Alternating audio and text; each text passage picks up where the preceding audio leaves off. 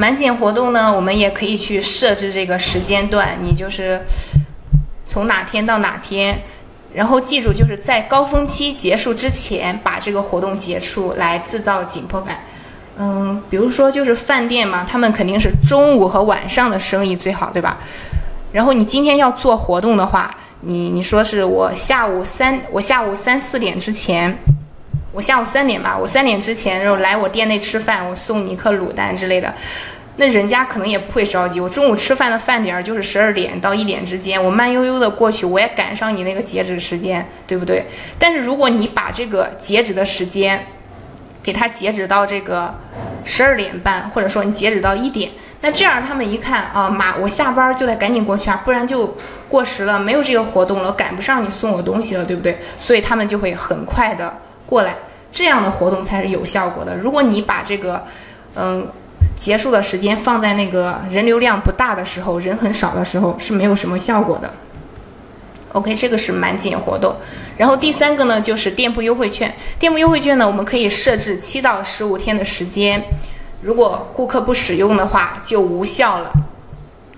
建议大家这个时间你不要设置的太长或者太短，你设置一年，那人家可能就。他也不着急，放在那根本起不到任何催促的作用，对不对？但如果你设置一两天、三四天的话，又太短了，他可能有什么事儿他就忘记了。所以说呢，建议大家设置五到七天，这样呢是比较有比较合理的，然后也能够让买家有这个紧迫感。第四个呢，就是店铺的优惠码。店铺的优惠码呢，它是以这种数字加字母加上符号这种形式呈现给我们的。然后国外呢，他们可能一般就是比较习惯去使用优惠码，不太习惯使用这个优惠券。我们可以把这个优惠码呢发放给买家，然后呢，同样也可以给他们去设置一个时间段，也让他们在高峰期结束之前呢去使用，这样呢来制造紧迫感。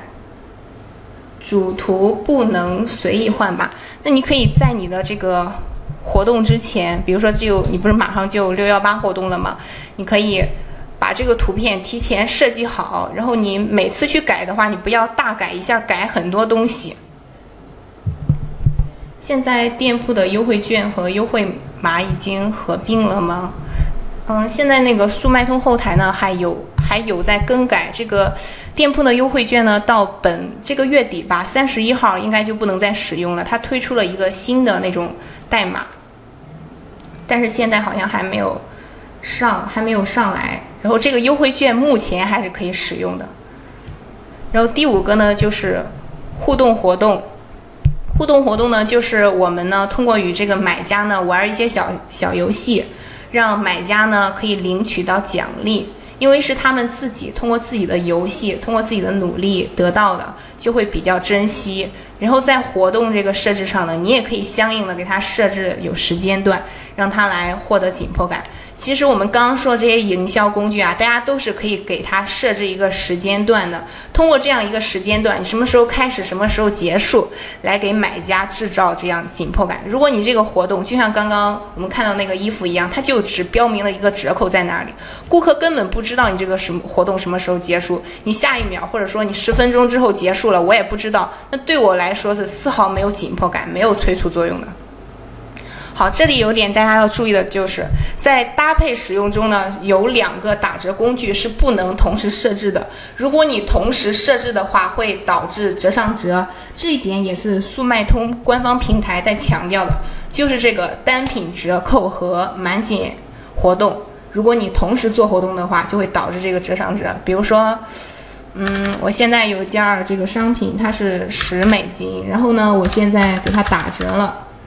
做了这个折扣活动，打完折之后呢，它是八美金。